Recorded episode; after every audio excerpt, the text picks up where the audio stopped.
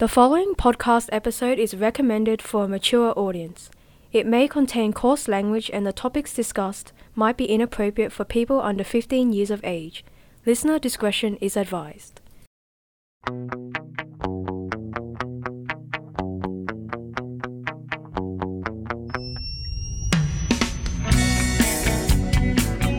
Hi everyone, welcome to episode two of X vs. Y, a pop culture podcast focusing on film and television. I'm Audrey, Generation X. I'm Matt Gen Y. In today's episode, we're going to be talking about a documentary and two movies we've watched recently. They are The Social Dilemma, Extraction, and The Man Who Killed Don Quixote. That is hard to say, isn't it? I, I was saying Don Quixote like for so long until like I watched the movie. um, the Social Dilemma is a keep going. documentary on Netflix that has been quite popular, and I found it really interesting and eye opening as well. Like um, it, it was on Netflix, and uh, it's kind of like a documentary drama hybrid. Obviously, you've seen it, but um, like I thought it was really interesting. Like I remember. I watched it and I was like, you yeah, it's kind of like a bit boring. It's like that documentary thing, and I've never been a huge documentary person. But then you watch it and it's like, it, it's actually like highlighting so many real issues that you don't think about like in today's society. So, the, the Social Dilemma for everyone, um, it's a documentary where former employees of the of tech companies like Google, Facebook, Twitter, Instagram, Pinterest, um, especially uh, there's a one of the leading um, speakers in it is named Tristan Harris, and he's a he was a former design ethicist. Eth, eth, ethicist is that how yeah, ethicist. Yeah. um, at Google, and, and now he's president and co founder of the Center for Humane Technology. He's like one of the key speakers in this, and Mm. they talk about how uh, all these companies use the technology to basically Yeah. get people to click and use the Mm. tech, but it's actually they're, they're like data collection. They're, they're, they're Mm. collecting data for big companies that you know a lot of people probably don't even realize Yeah. is happening. And I find I found that the most you know disturbing aspect of it from an ethical point of view. Mm. Um, that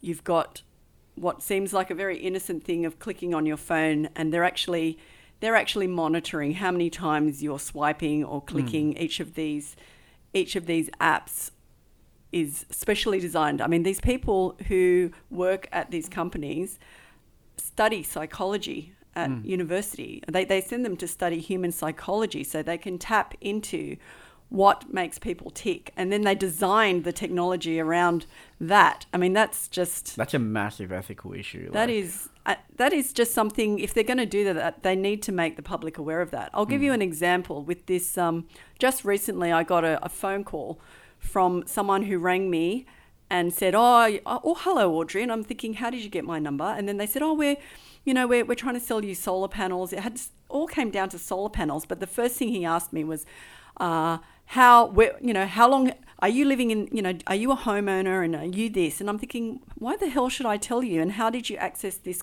you know, this data? And it's frightening how how many just companies can access your mobile, your address, all these personal details without your permission or without you even knowing you've given it to them. And you know, it makes you very paranoid after watching this. And um and and the way they've designed the documentary, they've they've got a sort of a, a fictional family Yeah. who are experiencing all this technology, and they've ma- they've set it up sort of like uh, a pseudo movie happening simultaneously, simulating what might be happening in a lifetime and how manipulative it is. It's a bit like a it's a bit like a, a sinister technology based version of the Inside Out team living in our device. You know, so um, And wasn't it creepy when they did the thing where there's like the three human like um like designers or like lead people who are like Yep. and then they have like the person's body like hovering over there? Like oh he's not responding. Let's send him a notification. That's it. you know like oh he's his ex-girlfriend. He's in a relationship with his friend. And then you know there was that scene where he's like if you can go without your phone for a week i'll replace your screen like his mum said. And then he's just like you know i think he went like three days or something and then he was just on it all night again. I'm like jeez. And then also like the girl like um that is like they got to put the phones in the box for like an hour and then the girl just smashes it with like a hammer or something and i'm like jesus like is that what young people are like now? Like Well, I, I thought I was addicted to my phone. I think I could go without for an hour. You know. I think I think it's just you know they're they're using they know that when when people get to a certain age, especially young people, they're so vulnerable. They're going hmm. through hormones. They're going through. They want acceptance from their peers. They know all this psychologically that hmm. people are going through these stages, and they're using it to Yeah. manipulate them, and that's the disturbing part of it. What I wish, in a way, is that they made a simplified simplified version of this documentary for for younger people that I, I mean I'd love to show my kids this but they're going to be bored by all the you know the talking from all the talking heads that are on it. And and I mean as an adult it's interesting but for them Yeah. I think just the simulation of what that family goes through would have been enough you know to to show how the technology is controlling their lives. And um and it's it's um and and I I noticed the movies they referenced when they were talking about it some of the um tech com- you know the former employees were saying oh you know it's a bit like the truman show in real life or it's a bit like um, the matrix you know Yeah, we're in the yeah, matrix where there's this alternate world controlling us and we don't know about it. And remember in the last podcast they were the two movies that i picked and that's because deep down i have a paranoia of us being controlled by technology and i think that's a, a deep-seated paranoia we have as Hmm. humans that are are machines and AI and everything going to Yeah. eventually control us? But isn't it scary though when you think about like when you watch these movies, it's like, oh, that's not going to happen. That's ages away. Like you know, that'll Mm, never happen. And then it's like, oh my god, it's actually happening. But it's very slight. The Mm. changes are very slight. A lot of the stuff goes behind the thing, and then like goes behind the scenes, and then by the time yeah, you realize what's happening, your rights are all gone. Like I remember, I think it was Tristan saying, um, you know, like uh, any, um, it's like if you're not paying for the product, you are the product. Yeah. So like you think of Facebook and all that is free, and it's like, oh, all you have is just ads, so you can just click away from the ads. But it's like they're really selling your data, your privacy data, your location data, and I, I also feel like with the ethical issues too, like, um, children and young people are the ones who are going to be affected by it most because they haven't built those skills over time to be able to identify when something is um is negative for them. Well, that's right. That's So- right. As a parent, that's why, as a parent, when I was watching it, I was more disturbed by it for the sake of my kids. You know, Mm. as soon as I thought that, I thought, I'm going to delete this, I'm going to delete that, they're not going to watch this anymore. Screw YouTube. But um, you know, it's it's a part of life. Yeah. You know, you, whether you, you know, I, I think as soon as I watched it, I was deleting all this stuff. But then ultimately, You re- you need to again, find a yeah. balance you know you still need to be in touch with other people and i think the the message of it is finding that balance you know Yeah. they need to be accountable you know Mm. these companies it's one of the quotes was um, these are some of the richest companies in the history of humanity i mean then they, they can richer- afford to be ethical you know they can afford to have some sort of uh, uh, uh, boundaries placed on what they're doing you know some It's all it's all it's all about the end game profit, you know. So like when you think about um yeah the, one of the quotes is like you said just about the being richest in the history of humanity, but it's like some of these companies might actually have been rich, richer than an entire country like 200 years ago. i mean they like that's bloody huge. they- like they need to be regulated. Is what they're ultimately saying for Mm. and tax. You know, if they got taxed on the content they're receiving, at least yeah, you know we're getting some. The government's getting some revenue out of it. They're not getting they're not getting regulated on anything like Mm. Yeah. that. And you know the fact that I'm getting these random calls from people who have all this data and Yeah. asking all these questions. You know, and it's fair enough. We we know that this can happen, but like you said, not for the young, Yeah. not for the elderly. They're all so susceptible, and Mm. they've made you know, society has made everyone so dependent on technology. I mean, convenience wise, you know, they're, they're, they're pressured. The pressure is to use, you know, use the internet, use computers to do your day to day tasks. So if you're not savvy on all this, you're going to answer a phone call and, Yeah. you know, it's, it's protecting all the vulnerable. It's a bit like COVID. You know, Yeah. you got to protect those who are at risk. Mm. the social media industry and like a lot of ethical issues that are involved like um you know it's it's it's it's it's used in different ways than intended because it was really intended to be a communication tool so people being able to communicate and um you know businesses are using it now social media now um, quite a lot, like you know Coca Cola or McDonald's or Woolworths. Like um, for example, if you see Woolworths, um, like someone will post like a comment and they'll put a picture like, oh, I had you know problems with my lettuce or something. You know, I had you know a cicada in my lettuce bag, and like you know instead of like having to go in the into the into the uh, shop and complain about it, you have like people actually like commenting po- that post to Woolworths, and then Woolworths replies to that like, "Oh, fill out our online survey and we'll help you." And you know, I don't know what's going to happen with that. It's the whole complaints pr- procedure, but it's actually like the way people are communicating now. It's not over like you're not ringing the telephone. You're not ringing like um the company on the telephone and saying, "I don't like I wasn't happy with my purchase." You're not going in. It's like it's just everything's through internet. So I feel like those things are very um those things are very like like uh, very convenient, but like yeah, like the the documentary it talks about the problems that you see in social media and and and the problem yeah the like basically the big ethical issues that you don't think about when you're using social media from day to day like for example snapchat like it doesn't let you use it unless you have location enabled and you know and then you also see like if you have an iphone like when you download a new app, it's like, oh, we need access to your photos and videos. We need to read and write them. And it's like, yeah, I don't know what they're gonna do with that, you know. But you just don't think of it anymore. It's like it's like a license agreement. You always say yes to it, but you don't actually read it. And it could be like saying we have access to your organs after your death or something. They're just eliminating. They're even eliminating the alternatives. When you think about like MyGov or something, it's like uh, if you try and call them to speak to a customer service representative, it actually says oh, if you um, need help, go online.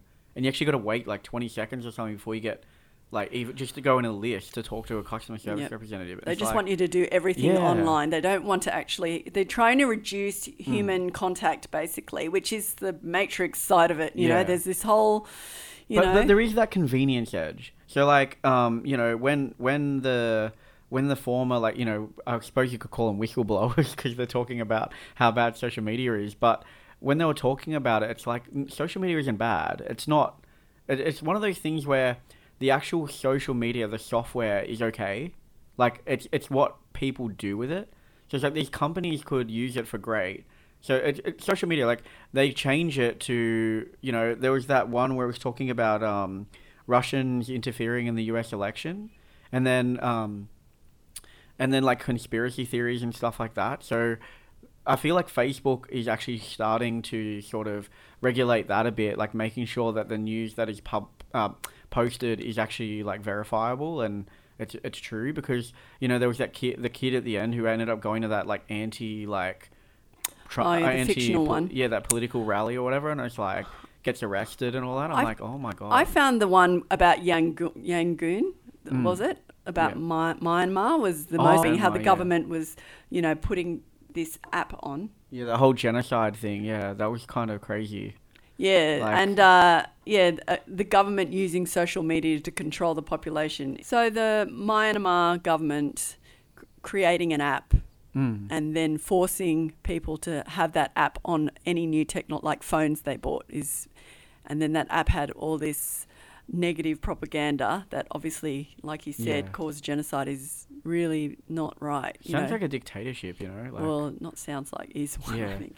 But anyway, um, I just want to. There was one more thing I wanted to mention was there was there was one bit where the the the designers were saying how they invented likes. Mm. They invented likes as a as you know an, an innocent thing to help try and promote you know yeah. positive you know I guess, vibes around the internet. So the, they designed these likes, the like button, to sort of spread good goodwill and good vibes, and it sort of got subverted into something that became like a popularity thing, and they used it to. Uh, I, mean, I mean, there was a quote from the the show that said humans were not designed to try and get the approval of ten thousand other people. Like it's given people this false sense of, you know, um, I guess empowerment from from strangers, you know. Mm.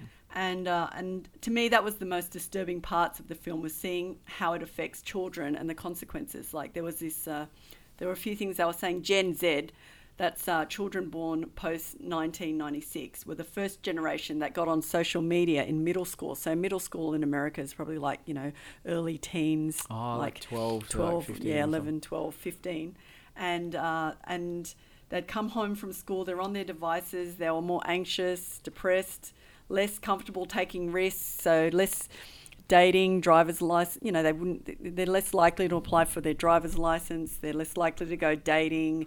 You know, that they just have less interact, actual interaction with other people. You know, Yeah. in the community with other people in their generation, and everything's.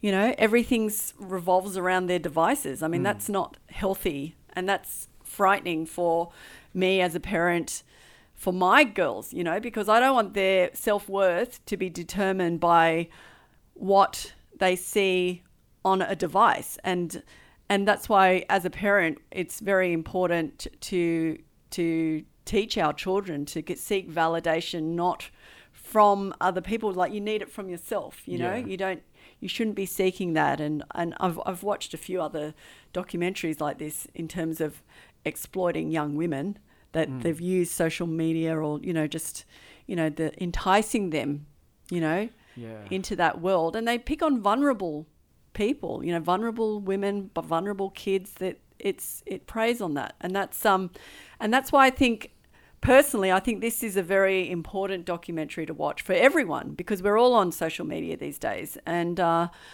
and as especially as a parent you need to know how these these devices are designed. You know that they're a, they're a fact of life. You have to accept they're in our lives. So it's about managing it and educating yourself and your families and friends about how it all works you know I, I- think I think the biggest thing is like um, age regulation because like when it says um also you have to be 13 to make a Facebook account, but then to make a Facebook account all you need is an email. But when you make an e- when you make an email address, like um, you know, it asks you for your date of birth. All you have to do is change it to like the 90s or something. Then you can make a Facebook account. and You're like 11 years old. there's, there's no way a, a really a company can regulate that. It's really down it has to be to the parents you know they have to have some accountability um, and you can't just presume these things are going to be regulated by these companies. You've got to actually monitor you know what your kids are doing and take an interest in them. I I think I think the busier everyone's getting, the more they're working. You know, they're, they're so Yeah. They just concerned thrust with the iPad at the kids. well, They're like, well, they're "Shut so up," yeah. concerned. You know, I mean, just the way life is. You know, we've got to have this, we've got to have that, and you're so wrapped up in just making ends meet that you forget that you know the babysitter. I mean, when I was a kid, our babysitter was the television. Okay, Yeah. and uh, and it was a different time. Yeah. But now they've got um, devices where they can. Um, access so much information. They can access their friends they can access their peers. They don't even have to leave the house you know and they they can be bullied everything on Yeah. social media and it's frightening. I mean at least you know i could be a loser at home just watching tv shows but you know and leave it to my imagination if everyone was talking about me. But now they can see everyone's talking about Yeah. them and they can spread that. And that's the the frightening part of it that's why i kind of think it's our responsibility as parents to make sure that they know We- that it's not you know do not seek validation from your peers now you know everyone's just desperate for attention It's a massive self confidence thing. I think. Um, yeah it's about instilling yeah, self-confidence you you're gotta it's be- a challenge even when I was growing up, like it was hard to. I got bullied at school as well, but Mm. I feel like once you, you kind of going through that help you in a Yeah. way. Like it's like you, you, have to go through and it then you go into a workplace which is a lot more like, you know, vibes and char vibes and you know jars and stuff, but it's more like, uh, what is it called? It's more like discreet. So it's like when you're in when you like when you're at work or something, if someone's bullying you on social media, you can report them to your boss, right? But like in school, it's like who are we going to report it to? Because teachers don't care. But it's not just that. Bullying through social media makes people less accountable for their actions. It's very mm. easy to make a comment or, you know, tease Yeah. someone or whatever when you don't get their reaction straight away. They don't develop any empathy or Yeah. compassion or that Yeah. visceral reaction you get from someone when someone's done something to Yeah. you. You know, they don't get that. So I think that's why it's so, such a such a dangerous well you know not da- well it's just something you need to monitor anyway for me i would highly recommend this especially to the old gen xers you know who feel they're a bit clueless about social media or you know we, we, we kind of think of it as our new digital pacifier but it's not you know it has the potential to for it's a bit like the force. It's good and bad, but you, you really have to monitor it. And um, but I'd definitely give this a, a an X X X X four X's out of five. X's, Okay. It's very it's very worth watching. I, th- I think I think for me, I would probably give it a four uh, four Ys out of five. I think the only thing I'd be worried about though is that these people are sort of you know they're all sort of like former designers or former programmers or whatever from these companies. I hope that they're involved in the regulation with the government so that they can actually tell the government what areas need to be changed. So I think that would be a really good idea. Yeah. The last thing I wanted to say was you were talking about you were hoping the designers Yeah, were yeah. involved. Okay, I also noted when I was watching it that the designers don't let their kids Oh, use okay.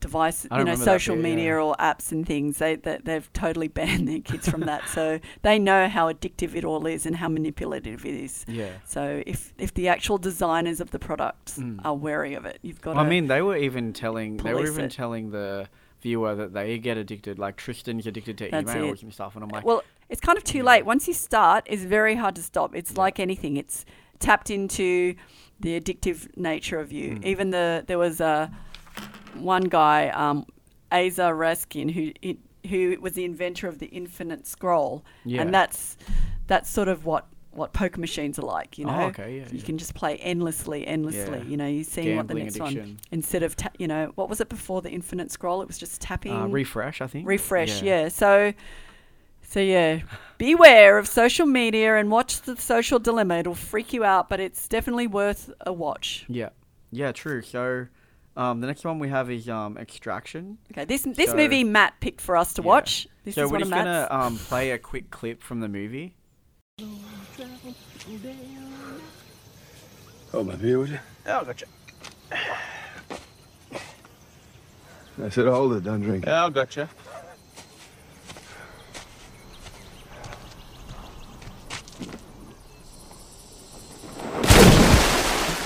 Right. How good was that, right? okay let's talk about the movie do you want to give us a summary of what's what it's about matt Um, so it's kind of like a former SS, SASR soldier. So that's uh, the Special Air Service Regiment.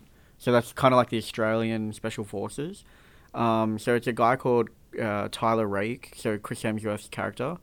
Um, he kind of has to like, so like okay, so this drug lord's kid Ovi gets uh, kidnapped by a another drug lord in India and gets taken to Bangladesh to sort of you know like a ransom kind of deal.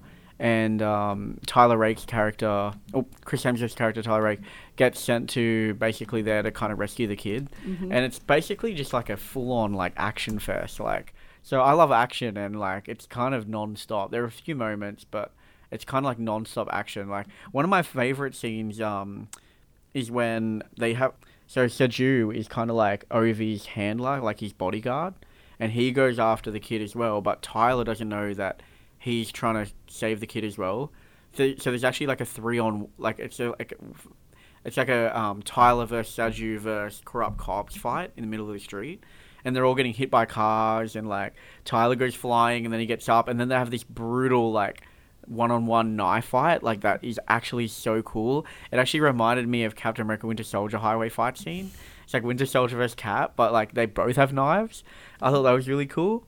Um, and you know, um, it, it's it's basically it's non-stop action, but there's also like emotional moments as well. So you go back in time to see, um, you see Tyler's basically flashback scenes where he's spending time with his family, and you can't, you don't know what happens uh, straight away because you, you know, obviously you have to watch the movie, but um, you know something happened, basically, and you know that that's part of what has turned him into, you know, this very weary, um, sick of action kind of um, hero, but he also uh, sort of wants to die. I think because he, there's that um, there's that part where he's talking to, um, I think it's Nik Khan, her name was, and she's basically saying that like you just want another, you just want a bullet to end it. You don't care how it goes.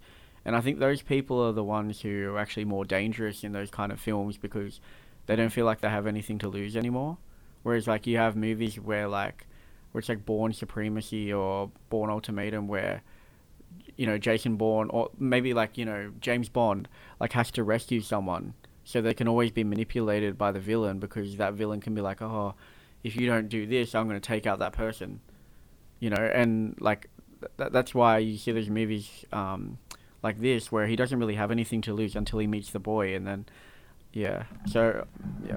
So you liked it, Matt? Yeah, I liked it. Yeah. Okay. There's actually a really good cinemata- um, cinematography technique I really want to learn too. Is there's cameras following them really fast, but it's like in first person. I thought that was really cool. Like, I'd love to know one day how they did that. Yeah. Well, so for me, um, the first thing I noticed about Extraction, I didn't really, I would not have picked this movie if Matt didn't pick it and recommend it because I don't really like violent, mindless action films. And uh, as the first thing I noticed when I watched it, it's on Netflix, by the way. It was uh, MA, Strong Bloody Themes and Violence. So yes, tick. I think I know what this movie's about. Um, there's definitely a budget. I noticed because you know it looks the action set pieces, like you said. The, I have to admit the action was very well done. You know the fight scenes, the car chases, and everything. But you know, I'm just not into gruesome, violent action films with not a lot of plot. You You know, would I mean, like- it was very to me it was very predictable. I liked. Chris Hemsworth, you know, I liked Yeah. hearing his Australian accent for a change, and he kind of starts out this year, mate. You know, It's great to hear an Aussie hero, isn't it? was kind of I, I kind of liked how it started in Australia and then uh, and then he goes on you know to India. I liked seeing India for a change for an action film and uh, I thought this might be Bangladesh, yeah. interesting you know because I quite liked you know that whole Slumdog Millionaire vibe, but it didn't really go there very much. It kind of just focused on uh, Rambo co- coming in and saving the day, and of course you know it it was such a you know they had to. You know, establish that he was a good guy Yeah. in so many ways, like in a short period of time. So he was like nice to kids, and then they switched to the bad guy who's horrible to kids. You know, Yeah. so it was very, you know, it was very comic book. I th- I felt, and Mm. then when I went back into the backstory of who created it, it was actually a script was written by Joe Russo, Mm. who co-directed the Avengers, Endgame, and Infinity War, and. It, it was adapted from his comic Ciudad, I think it was. Yeah, And by it- and- Andre Parks. And yeah. the and the director was a first time director, Sam Hargrave, Yeah. who was a stunt coordinator for several Marvel films. So Oh, yeah. I think um, you can see it. You know, you can see it's very it's very comic book, even though it's kind of set in in this world of. Uh, of ex- well, I mean, extraction. It's about this guy who's got to try and save this drug dealer's, you know, who's imprisoned his son, who's been kidnapped by a, a rival drug dealer. You Yeah. know, and so that's basically the plot. Now with uh, with the movie, it is a very comic book feel about it. Like when I first started watching it, I thought I was watching a computer game because he's like, you know, he's like sitting there, he's like at his worst, you know, and you think, okay, when's the flashback going to happen? They're not going to start the movie with him and his, you know, it's going to Yeah, go back to obviously a more civilized time, and then it goes back to him and he's. He's a he's a your typical Aussie. They set him out back. You know, they establish that he's you know he's just a bloke. You know, really fair dinkum bloke. He drinks beer, loves his dog. He's got a, just a few close mates, and he lives out bush. You know, and then they show him do this really macho thing, and and it, and he and jumped off a cliff like 50 feet in the air. I, was I like, know. Whoa. I mean, you can't get more manly and blokey than that, can you? And then, uh, Aye. and then to me, it kind of, it kind of goes. It, it really reminded me of Gladiator, the movie Gladiator. The plot reminds me of Gladiator. He's kind of got this death wish throughout it because something tragic has happened in his life, and he. I mean, in Gladiator, it was a bit different because I think. Gladiator, he had a point. He was he wanted revenge, you know, he wanted justice. Hmm. Whereas with this movie, he just wants money. And I feel like his motives are less noble, but as the movie progresses, they make him a bit more noble in terms of, you know, he starts to care more about the child he's trying to save rather than just collecting the paycheck because he realizes, you know, they're they're warring drug dealers who are, you know, he's actually saving the son of a, a drug dealer who's Yeah. imprisoned from another drug dealer who's trying to get him for whatever reasons he does. So everything is very, you know, it's not the the, the nicest of reasons. And uh, I just find that the the most interesting part of the film for me was maybe that it was set in India because I Yeah. quite liked seeing the different setting and. Uh, his relationship with the child, I thought, oh, this is going to be a kid buddy movie, but you know, obviously, uh, the the child brings out his human side. I suppose that's Yeah. the point of the child, and um, I guess you know it's not really a twist. I mean, it's you, you pretty much can predict what's going to happen from the beginning to the end, but uh, you know the action, the Yeah. non-stop action. Like if you like action films, this movie is your movie, and Like I can kind of see Matt uh, from his recommendations in in uh, the first podcast. I I thought, uh, okay. Maybe this movie, when I first started, I thought maybe this movie might have a, a bit of a plot, you know, and might be something different. And then I go, oh no, it's not. It's just all gruesome action. Not just not just action, by the way. Very violent. Lots of gruesome, intense scenes with spiky weapons readily available. He rolls over, and there just happens to be something that he can gouge someone's eye out with. Yeah. And uh, and of course, he doesn't kill any kids, but you know, cry. Like blimey, crikey! They're they're tough kids, you know. They're getting at him, and there, there, there was uh, one bit. There was one bit that was funny, but I don't want to give it away because it was probably the only funny bit in the film, if you're me. But so, but it was it was it was a funny joke. When you, when you look under the violence though, so like if you love the violence but you look under the violence, there's this whole morality thing. Like there's a scene where um, Gaspar is going to give up the kid to the guy and he's about to you know shoot the kid, and then he um he's like oh you know take the money and leave like you know, and then that's I think that's when the, it became like. Tyler's mission w- stopped being about the money and it was about saving the kid. Well, that's it. But then you also see the scene where those kids attack him. Yep. And he's actually, it's kind of like um, reminiscent of the Karate Kid movie with Jackie Chan, where he's not taking out the kids to beat them up. He's just Yep. sort of, um, you know, disarming them Yep. and incapacitating them. Yeah. He, So, but he does that. But then you remember at the end, that kid was the one who shot him. Yep. Because Well- you let him go. Well, that's it. Well, he doesn't want to. they, like- they, they can't make him look out to be a complete monster, where he's just blasting kids' heads off. I you know, that know, would make him to be the psychopath. That the other drug dealer they've established is a psychopath. He's the one throwing kids off buildings and things. So he, Yeah. they had to establish that no, no, Chris, Chris or Tyler, he's he's the hero, and I, I, that's I guess that's what I had a problem with. You know, in the movie, like at least in Gladiator he was kind of still human, even though you know, and they were. He was in orchestrated battles. He had a bit more motive, you know. To there was a bit more driving force in that movie to his character, and with this one, it was just kind of yeah. He realizes he's just not in it for the money, and um, it wasn't enough to keep me involved in the story. I guess Yeah. that's that's it. To to deal with all that action, you know, the action isn't enough. There are some funny bits though, if you remember it, because um, his last name is Rake, right? So it's Tyler Rake. Yeah. There's actually a scene where he like stabs someone in the head with a rake, and I was just laughing my head off. I was like, yeah. "That is so good! No. Like it's so ironic." It, it doesn't it doesn't justify Yeah. you know for me. But I, and and I was just going to say I'm a big Keanu Reeves fan. I don't know whether I've said that before. well, But you could that's, have seen John Wick, right? but that's why I don't watch John Wick films Oh, because yeah. I know they're just mindless back to back action. I'm not into those films. I've never liked Rambo, all those movies, Yeah. First Blood, you know, and and uh, so that's why this is probably not my movie. But I think if you like action and Mm. well done action and you like a very you know lightning fast plot Yeah.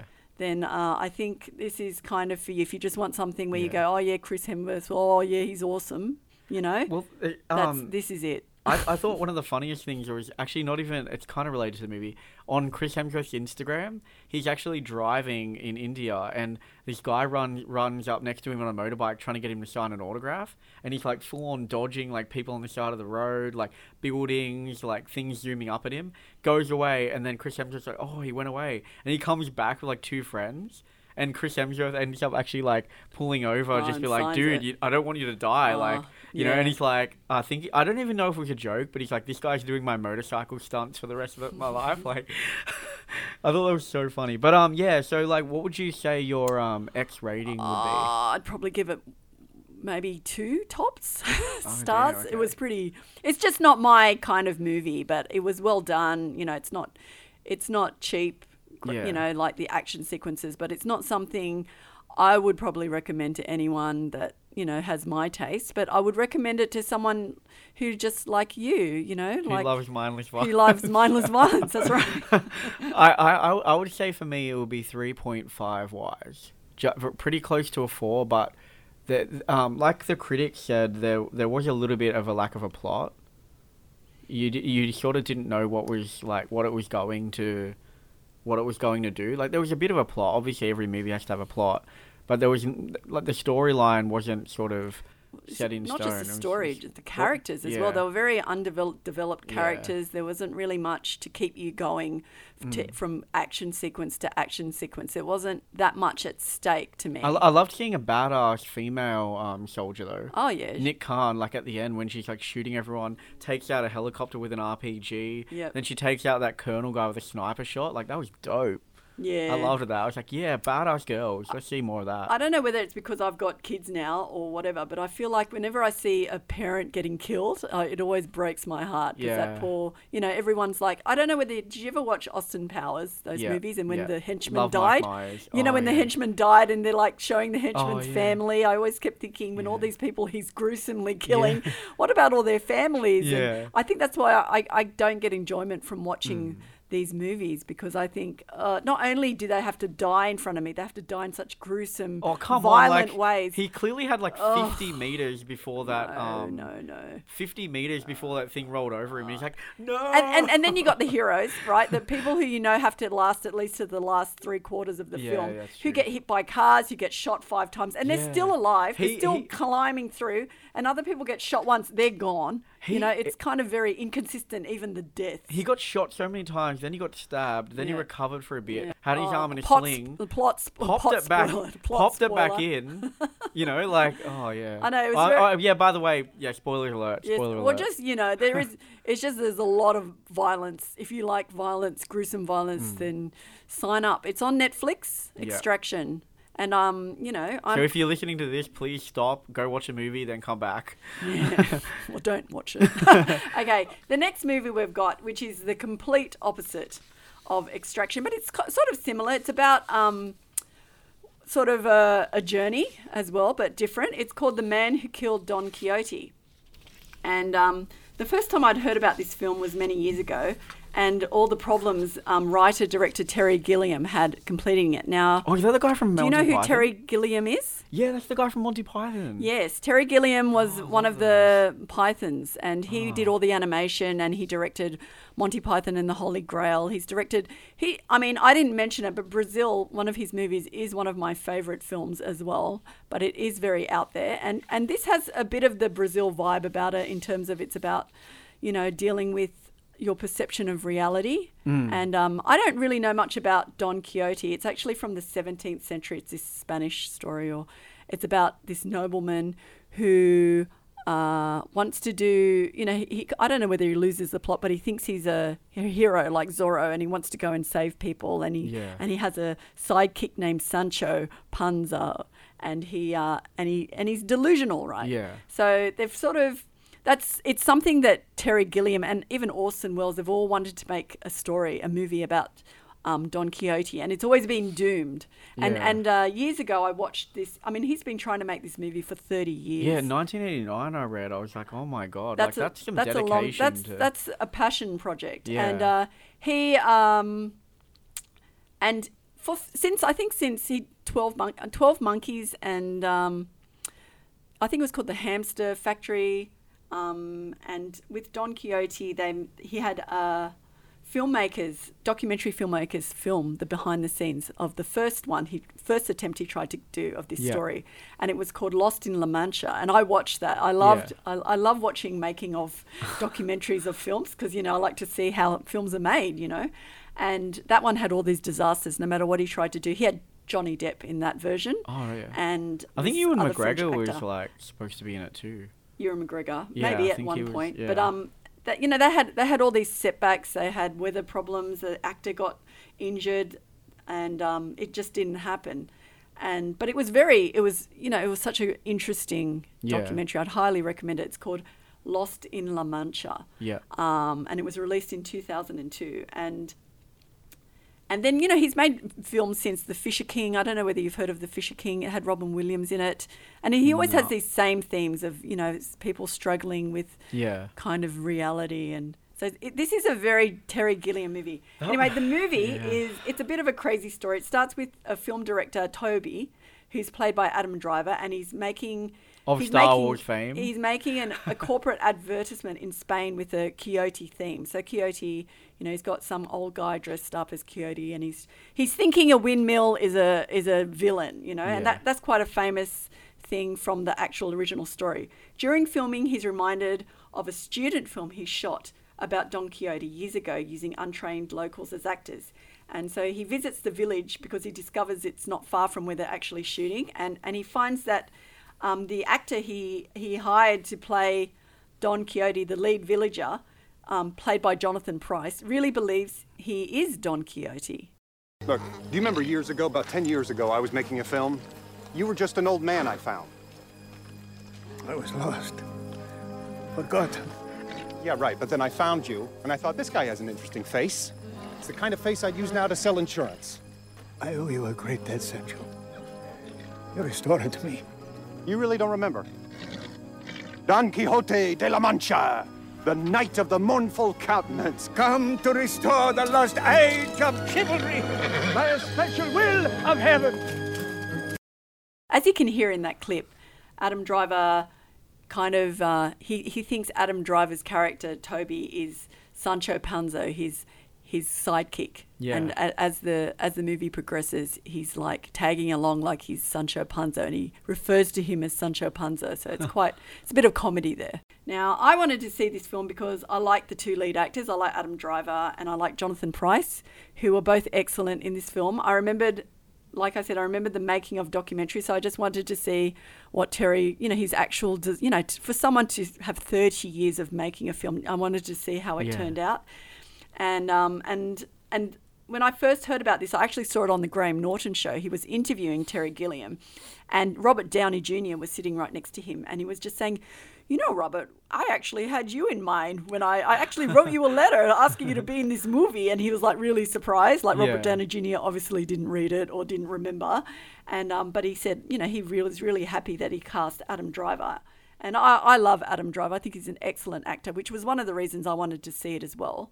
So, um, you know, that, that made me want to see the movie. But um, apart from that, oh, the other thing is one of the things that happens in the movie. So it's also about uh, when he goes to this village and, you know, he's used locals to be in his student version of the film. Years later, like the, the lead actress he used, she ends up going off, you know, becoming like a escort. You know, she's gone to some unseemly profession and like all these, you know, I guess it kind of corrupted the village a bit. And I, I remember hearing in an interview with um, Terry Gilliam that he said something like this actually happened. He got inspiration from when he was filming The Adventures of Baron Munchausen in a village in somewhere in London, in the UK, I should say, and uh, and the locals after the movie, they all thought they were going to be Hollywood film stars or whatever. they all got seduced by Yeah. the industry, and uh, you know, he said a lot of families broke up after that. And I guess I, I heard in another interview he said it was a you know the, the one of the themes of the film is guilt you know the guilt you feel as a filmmaker because you, you know what you do impacts uh, the the production as well can impact the production so in a way that Toby's journey is a, a journey he, he helps Don Quixote because he feels responsible for this man going nuts, you know, Yeah. losing the plot. So he kind of follows him. He ends up on this crazy adventure. And uh, anyway, uh, what did you think of it anyway, Matt? I, I it reminded me of um like have you seen the Imaginarium of Doctor Parnassus? No, no. There's like had like Heath Ledger, and then after he passed away, it was like Jude Law. yeah, he Johnny- got three other I was actors. like, what the hell is happening in this movie? Yep. Like that one where he's like the cop gets shot and then that shot and he's like running around like, what the hell is happening? Like, I, I that was me. That was actually me. I could not figure out if it was real or not. Like even at the end, I'm like, so is, is this is this did this happen? Like, is this a real story? Like, obviously it's not a real story, but it's like for him was it? I can't. I couldn't figure out. Like, it was just. I, I, I honestly just enjoyed Adam Driver just being like a permanent like state of shock, like etched on his face because he doesn't know what the hell is happening. Well, he's kind of your Like- he's kind of your window into the story, isn't he? You're following him and how he's reacting because he represents kind of, you know, modern, you know, you're he's the protagonist or the Hmm. Yeah. of the film. So you're following his journey. So you do need quite a strong actor to follow along with that. Yeah. But um, I did. is- I did love the scenery. I thought the scenery, scenery. was very incredible. Like you see the old style Spanish architecture, and then you have the sprawling um, Yep. grasslands and the mountains. I thought that was really good because they did actually. You know what they do a lot is they'll film like some big scenes in like another country, but they do a lot of it in like um. Hollywood or yeah, Yeah, green yeah. screen or whatever. But um, I read that they actually filmed in Spain and yeah, Portugal. you could tell it was filmed on location. authentic, Yeah, yeah. I like that too, and I liked um, to me, you know, I do love Terry Gilliam's stories, and and part of the reason I love them is the reason why I don't like Extraction. You know, if I had to use that comparison, Extraction is so predictable, so violent. You know, half I don't like enjoying. I don't enjoy seeing violence. So I don't.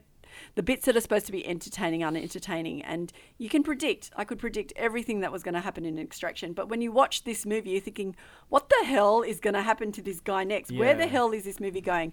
And in, and in a way, that's it's that's the thing that kept me watching, but it's all the, also the thing that can frustrate you. You know, I was frustrated. I was like, "Well, what the hell?"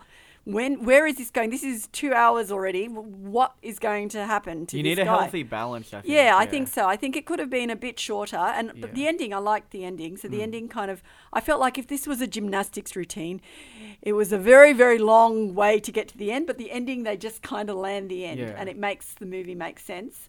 But it was a long way to get to that end, and I didn't think it needed to be so meandering. But I guess he had a lot of things he wanted to say. There was a bit about terrorists and how we view, you. Yeah, know, yeah. like um, sort of people from Middle Eastern backgrounds these days, and it, he had a lot of He things he, he wanted to cover. He kind of threw it all in there and just thought, "Oh, I'll see if this works." He didn't like the LGBTQ thing either, because at the start he's like, "Oh, just get whatever he's done." Yeah, first." that's right. I, mean, I know there were a lot of little things, weren't Political there? correctness, There- you know, Yeah, like- that's right. There were a lot of little little things he has little issues with. And I kind of like that. You know, that kind of makes it. You can tell it's a very personal mm. film. You know, he's had input into it, and it's kind of his point of view. But um, I actually, I actually, for my prediction, I thought he was gonna wake up at the end and it was all a oh, dream. yeah, don't. Yeah, well, but yeah. it's like that don't- happens so much Yeah. now. But I'm just like, I literally thought that was gonna happen. Like, I mean, but that's good, you know. In a way, at least it keeps you guessing. You know, you watch the movie, you think, how how's this going to end? When's this going to end? I mean, you don't want to think when's this going to end. That's why I had a problem with the movie.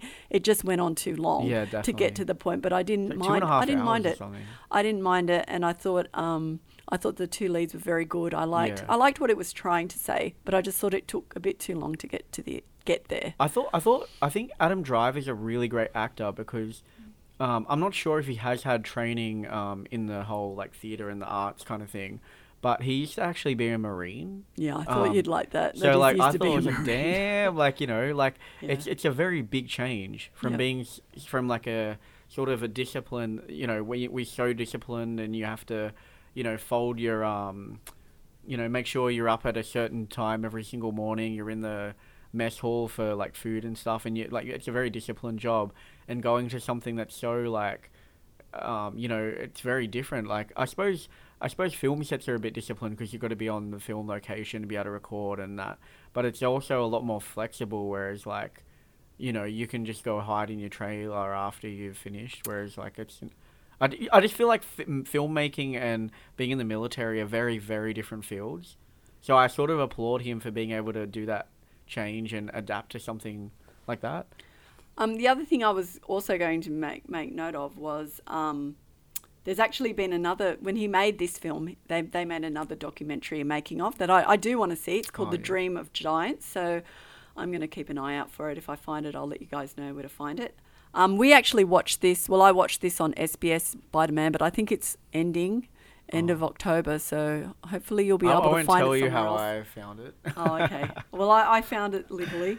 Um, I was also going to say, um, Stellan Skarsgård was good too. oh yeah, I was going to say that the villains in it are the actual the the, the people, the money men in the film. You know, they're they're they're driven by sort of you know, just finish the project. They don't really Yeah. care about the the sort of the creative side as much. They just want it done, and and they've obviously just employed him because he's this hot director from his student film. But he, Yeah. you can see at the beginning he's quite jaded about Yeah. what he's doing. He doesn't really care. He's kind of lost his creative spark the more money he's getting. So it's kind of, I think he's he's making a point about that. Not always money isn't Mm. always going to help with creativity, I suppose, or you know, the people with the money don't know about creativity, and they Mm. the more they interfere in that process, the the worse it becomes. You know. Well, it, it it also didn't make much money. I think it was like a 2.4 million box office off a 3 million budget. Well, I don't But- think he made it for the money. It's obviously a Yeah, but I, I think it's also could be like one day it could end up something like Trainspotting or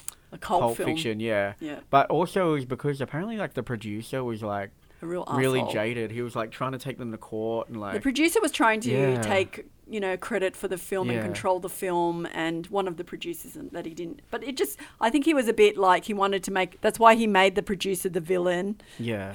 in I- the I in the film. I think that's why it took Yeah. so long to get to theaters though, because I think I read that it came out in like a lot of Western Europe in like 2018, but it only came out in the UK like this year. Yeah, they- So, they made it a few years ago. Yeah, the distribution of it has been problematic. And then COVID could have ruined that from getting a full theatrical release as well. So, yeah, no, no, it was a, it was, it was a pretty good film. It was, yeah, I, I, I, I definitely got a Mask of Zorro vibe too when they're Yeah. like, ch- um, the procession through the town and all, you know the music, and I was like, but I think the difference is between when I watched Mask of Zorro with Antonio Banderas, like. Actually knew what was going on, like that movie. Like it's like you know the whole redemption thing, but it's like with this one, I'm like, what is happening?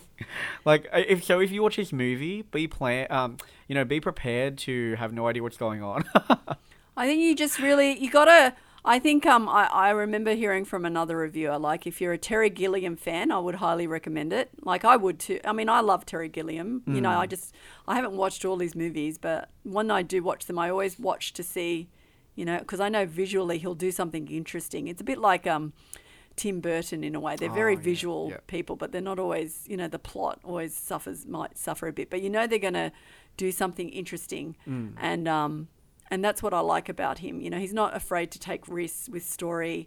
It's like the like I said, it's like the total opposite of extraction. You Yeah. know, where you can't predict what's what the journey's going to be, and and you know, there's no one who well, yeah, people people do die, but it's not like how, how what was the body count of extraction? I'd like you to find that out. For Oh, That me. was I'll check that. This out, is yeah. not as high, and it's kind of more character driven, if not plot. I mean, that's what Hmm. it needed probably for me to give it a higher recommendation. But I'd give it at least, to me, I'd give this about three three X's because I Yeah. think it's worth watching if you're a Terry Gilliam fan. But I think if you're not, you're probably going to struggle to get to the end because it does go on for like nearly two hours. I'd, I'd probably I'd probably go two two wise two out of five because I feel like one of them would be given just to the actors' performances. I thought um, Adam Driver, Jonathan Pryce, uh, Stellan Skarsgård. uh, I don't really remember any of the other actors, but but I thought they those three really captured the film really well. Like even though I didn't understand what was happening, Adam Driver as Toby played that whole character don't doesn't know what's happening really well.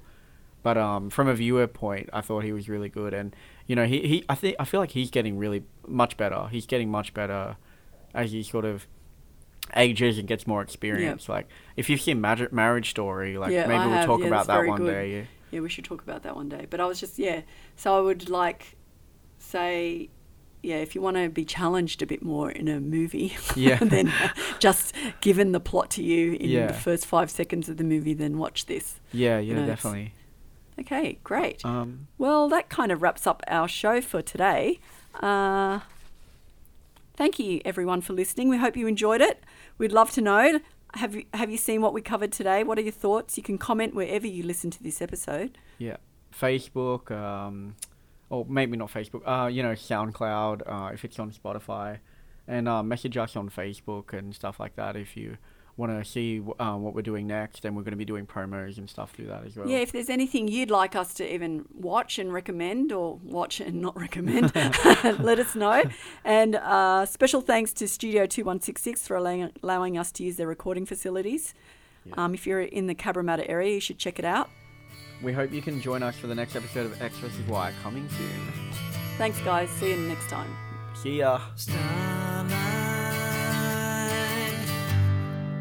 where do you go from here? Your light is very near. Starlight.